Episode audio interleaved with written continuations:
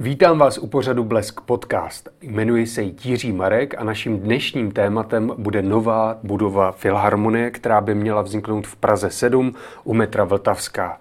Vítězný návrh předložilo dánské studio Bjarke Ingels Group, zkráceně BIG, v čele s Bjarkem Ingelsem a Brianem Youngem. O nové budově si se mnou promluví člen poroty architektonické soutěže a vůbec jeden z nejlepších českých architektů, pan Josef Pleskot. Dobrý den, moc si toho vážím, pane Pleskote, že jste si našel na nás čas. Dobrý den, děkujeme, potěšení. Pane architekte, jak moc jste se mezi sebou vy porodci hádali o ten vítězný návrh? Eh, já bych eh, nepoužil to slovo hádali, já si myslím, že jsme hodně pečlivě, důkladně a dokonce bych řekl velmi dohloubky a kriticky uh, diskutovali.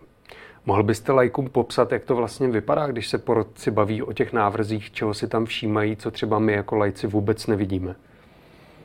Tahle ta soutěž byla velmi významná a velmi rozsáhlá, velmi důležitá a řekněme, že to byla soutěž opravdu po dlouhé době s mezinárodní účastí na velmi významnou budovu do Prahy, eh, od které si všichni slibujeme, že by mohla eh, co si znamenat.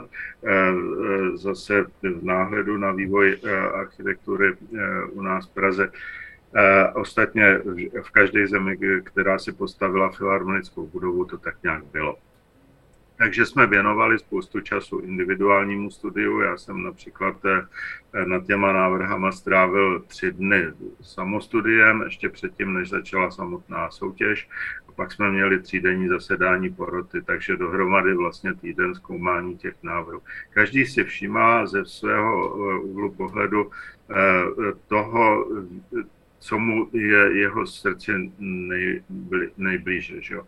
Ehm, e, někdo se specializuje více na to, jakou kvalitu přinese ta stavba do veřejného prostoru. Druhý se více soustředuje třeba na to, jak ta stavba vypadá, jestli přinese Praze nějakou, nějaký nový symbol architektury.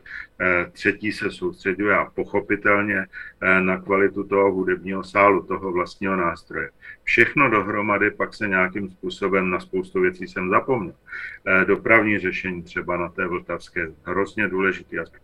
Všechno dohromady se to nějakým způsobem pak promele, prodiskutuje a e, hold tak nakonec se argumentuje, e, každý pléduje pro ten svůj e, nějaký návrh, který se mu zdá optimální a nakonec něco vyjde.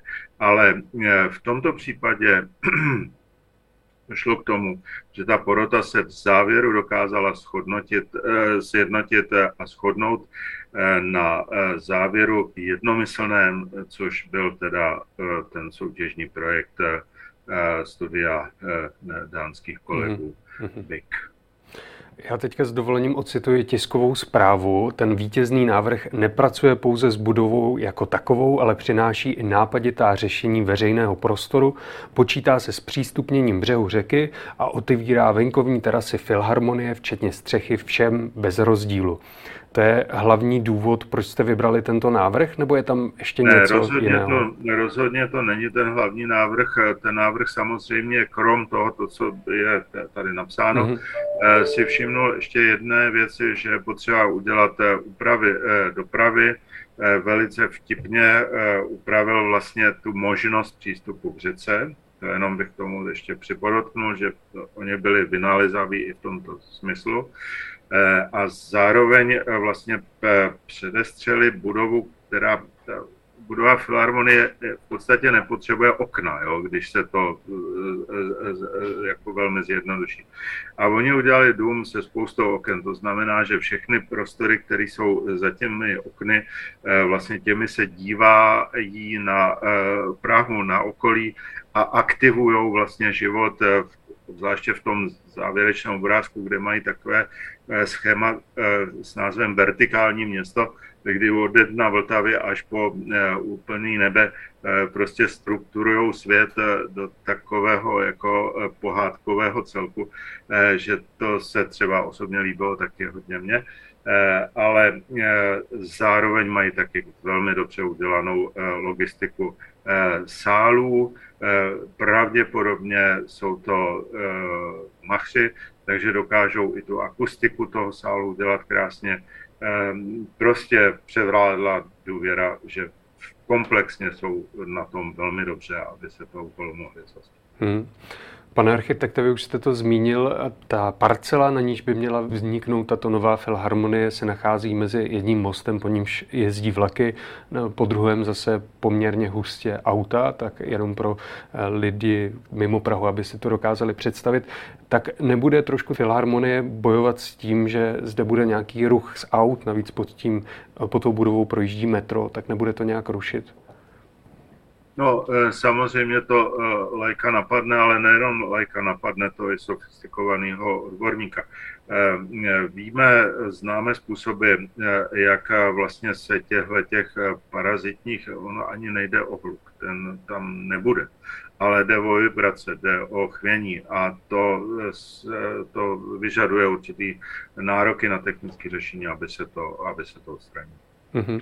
A měli tohle už ti architekti ve svém návrhu, jak pracovat s těmi vibracemi? Bylo to tam? Ano, ano, ano. Každý předestíral nějaký návrh, eh, prostě jak to udělá. Prostě eh, rů, různé způsoby odizolování, eh, znezávislení třeba toho vlastního sálu na té vnější konstrukci. To všechno jsou způsoby, jak se té šlamastiky dostat. Hmm. Já když jsem se díval na ten návrh, tak mě zaujalo, že tam nebylo příliš zeleně, že opravdu ta plocha vypadala taková jako holá, když to řekněme, tak nestane se z toho takové místo, kam teda turisté nebo lidé se půjdou podívat, ale nebudou se zde déle zdržovat, poněvadž to bude takové celé rozpálené třeba v létě. Já myslím, že té zeleně je tam poměrně dost. Je tam taková ta, taková ta zeleně toho velkoměstského charakteru, to znamená, že tam nejsou prostě nějaké záhonky, zahrádky a takovéhle věci. Ale co tam je taky hodně, eh, eh, jako eh, když zmiňujete ty obavy před tím, Eh, sluncem, ale taky před deštěm že jo, a před nepohodou. Eh, oni mají ty eh, střechy vlastně velmi vytažené, takže vlastně zastínují, dávají stín, nějakým způsobem chrání před povětrností. Mají tam široké spektrum a mají tam tu vodu. Ta voda přece a tu mají na dotek, tu mají prostě na dosah. A ta voda, to je přece taky velký kus přírody a ta, ta chladí, když je horko. Ale tím nechci uh, se vyhnout z té vaší otázky. Té zeleně tam mají taky dost. Mm-hmm. Dobře, akorát jsem to teda neviděl dostatečně v tom návrhu. jo, jo, jo. Finální etapa by měla začít výběrem zhotovitele stavby během roku 2026. Se zahájením stavebních prací se počítá o rok později v roce 2027. Nový koncertní sál by měl být dokončen za 10 let, tedy v roce 2032 a odhadovaná cena je 6 miliard korun. Pane Pleskote, věříte tomu, že se budova Filharmonie skutečně postaví vzhledem k tomu, jaké máme my tady v Praze zkušenosti se stavbami veřejných budov? Ano, to je jediná obava, kterou já sdílím, protože jinak si myslím, že eh, eh, místo bylo vybráno poměrně jednohlasně. Eh, soutěž byla spuštěna dokonce shodou v, jak se řekne, zastupitelstvo, zastupitelstvo, ano, že? ano. zastupitelstva magistrátu, téměř shodou napříč politickým spektrem. Návrh byl vybrán jednomyslně. Eh, tak teď už bude záležet všechno jenom na těch realizátorech, na těch eh, politicích a na těch, eh, řekněme, úřednících, kteří budou muset vlastně to složité martyru, a bude to složité martyru, vydržet, vytrpět a pak si myslím, že skutečně, když se nestratí entuziasmus, tady jde o entuziasmus. Všechna ta města, která se postavila ty koncertní síně, vlastně byla, byla nadnášena vlastně tím entuziasmem. Kdyby jsme ho měli ztratit, tak to samozřejmě zapadne. My máme eh, docela tendence jako uh, uh, ztratit entuziasmus, hmm. uh, jako řekněme čes, česká mentalita. To je jediné, čeho bych se obával.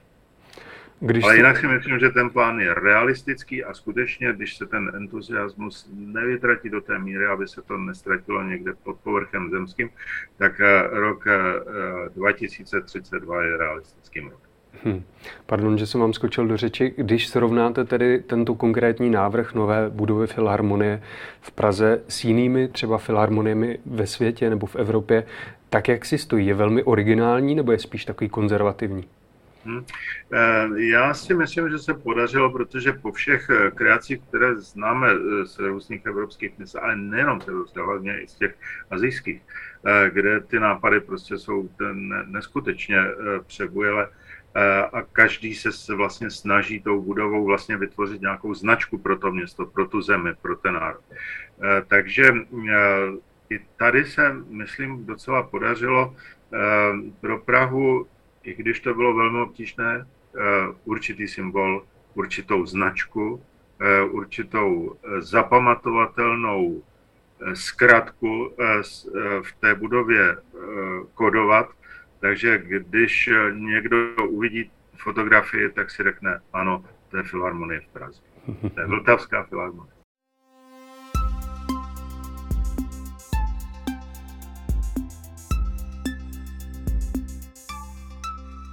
Nové budovy Filharmonie by měly vzniknout také v Ostravě a v Brně. Ostravská Janáčková Filharmonie by měla stát přes 2 miliardy korun a futuristická stavba vypadá trošku jako kombinace televize a stříbrné ryby, tak bych to popsal. Navrhli architekty ze studií Stephen Hall Architects a z New Yorku a Architecture Act z Prahy. Vy jste samozřejmě, pane Pleskote, s Ostravou silně spjat, tak jak hodnotíte tento návrh? Hodnotím ho velmi dobře. Eh, eh, rozhodně já jsem šťasten, že Ostrava eh, se, se zapojila do, do toho maratonu o vznik filharmonických budov v České republice. Dokonce předběhla i Prahu v jistém slova smyslu. A ten návrh hodnotím dobře. Oni se teda rozhodli, protože přidají vlastně ke stávajícímu Fragnerovu Eh, domu eh, vlastně kultury, který je postaven v takovém socialisticko-realistickém slovu, ale s velkou kultivovaností od architekta Fragnera, krásný dům. Eh, a položili na něj vlastně tenhle ten misteřek televizní obrazovka. Oni rádi říkají hudební nástroj nebo pouzdro na hudební nástroj. Tak a ještě přejdeme tedy do Brna. Fajn, fajn, moc fajn. Kde by mělo vzniknout Janáčkovo kulturní centrum, v němž bude koncertní sál s 12 místy. Znějšku budova vypadá trošku jako bílá kostka, ale uvnitř by měly mít brněné sál s údajně nejlepšími akustickými vlastnostmi v Česku. Tak co říkáte na tuto budovu v Brně? Já eh, eh, v případě Brna eh, jsem trochu na pochybách v tom, eh, jestli si Brňané vybrali dobře místo. Mm-hmm. Protože, ale to je můj soukromý názor, já už jsem ho, myslím, i vyslovil veřejně, stále trvá. Ne, že by to nebylo možné vlastně k tomu nedokončenému bloku dostavit. Tím, že logisticky je to všechno zargumentováno velice dobře. Z hlediska dostupnosti z centra je to velmi dobře ale já si myslím, že ty, ty, ty, ty, ty budovy eh, filharmonického typu eh, potřebují kolem sebe opravdu hodně, eh, hodně přírody. A vy jste sice říkal, že ten návrh pražské, pražské filharmonie, vltavské filharmonie nemá kolem sebe dost zeleně, ale má tu Vltavu a to je opravdu hrozně moc. A v tom Brně se mi zdá opravdu, že té krajiny, té, té, té přírody prostě není dost. No. Mm-hmm. Nabízí tak, se... Eh, Pardon. Tak asi tahle, ale eh, jistě to bude perfektní eh, věc a taky si moc přeju, aby to dopadlo dobře. Nabízí se tedy otázka, zdali Brno, Praha i Ostrava by měly mít nové filharmonie, jestli to není příliš mnoho. Není, není není, prostě jsme národ hudby, máme skvělé uh, uh, komponisty, skladatele, měli jsme a stále máme, ne, ne. Mm-hmm. Ty budovy prostě nejsou monofunkční, ty budovy jsou eh, pro společenský život. V Praze bylo velmi dbáno na to, aby ta budova byla otevřená a přístupná veřejnosti 24 hodin denně lidem široké veřejnosti. A ty, ty hudební a nejenom hudební aktivity, které se tam mají konat, by měly mít ten rozměr, aby, aby to umožnilo, aby to nebyl dům se zavřenými dveřmi. To se nesmí stát. Mm-hmm. Když by se to v Praze stalo, eh, a vlastně i v té Ostravě v Brně, byla by to velikánská škoda a šlo by to proti duchu těch, eh, těch budov, eh, tak jak se ve světě dělají. Mm-hmm. Já se vrátím s dovolením na začátek našeho rozhovoru, kdy vy jste říkal, že každý ten porodce na tom zkoumal to, co ho zajímalo. Tak co jste na tom zkoumal vy konkrétně, na tom návrhu vítězném? Víte, se mnou je to trošku těžké, protože já se vlastně už eh, tím, tím, tím vznikem té budovy eh, nebo už o to usiluju nejméně 15 let. A eh, nejméně 15 let v prostoru právě blízkosti řeky, ať už to bylo staveniště Štvanice nebo Vltavská, tak nakonec vítězila Vltavská jako nejsložitější místo pro, ten, pro vznik té filharmonické eh, budovy. Tak já jsem zkoumal, eh, jak bude celá ta Vltavská jako budoucí součást rozšířeného Pražského centra vlastně fungovat. Takže já jsem zkoumal asi vztahy k severojižní magistrále, vztahy k panoramatu Prahy, vztahy k řece, vztahy k, eh, k Praze 7, Eh, odkud teď vysílám, že jo, eh, tady vlastně eh, těsně za, za, za, za budoucí filharmonii se nachází moje stanoviště teď. Tak všechny tyhle ty vztahy jsem zkoumal docela hodně podrobně a samozřejmě do velké podrobnosti jsem taky vnímal právě tu vstřícnost té budovy k tomu veřejnému prostoru. Aby ta budova skutečně neměla Eh, zavřené dveře, aby byla přístupná po celém svém obvodu, aby to byla prostě příjemná, kontaktní budova. No a samozřejmě v neposlední řadě eh, to, pro co se to hlavně dělá, ta nejenom akustická zase kvalita, to je samozřejmost toho koncertního sálu, ale společenská kvalita taky to, eh, toho filharmonického sálu. Protože mně se zdá, že eh, ty, ty, ty nové prostory těch filharmonií umožňují lidem být si jakoby blíž, být kontaktně k, k sobě, vidět na sebe. Eh, muzikanti chtějí, aby měli kontakt eh, s obecenstvem. Tak tohle to všechno, tohle to všechno dohromady jsem zkoumal. Hmm, já děkuji za odpověď, jenom s dovolením na závěr udělám trošku reklamu vítěznému studiu Bjarke Ingels Group. Kdo se zajímá, co ještě vytvořili, tak doporučuji třeba Amagar Bake, což je spalovna v Kodani, která zároveň slouží jako lyžařská sjezdovka, ale mají těch návrhů realizovaných samozřejmě víc. Moc děkuji, pane Pleskote, že jste byl hostem našeho pořadu Blesk Podcast. Byla to veliká čest si s vámi takto alespoň na dálku zavolat. To byl pan architekt Josef Pleskot. Rádo se stalo a děkuji za pozvání. A vám děkuji, moji milí posluchači a diváci, že jste nás dokoukali, dosledovali a držme si palce, aby ta nová filharmonie v Praze vznikla. Mějte se fajn.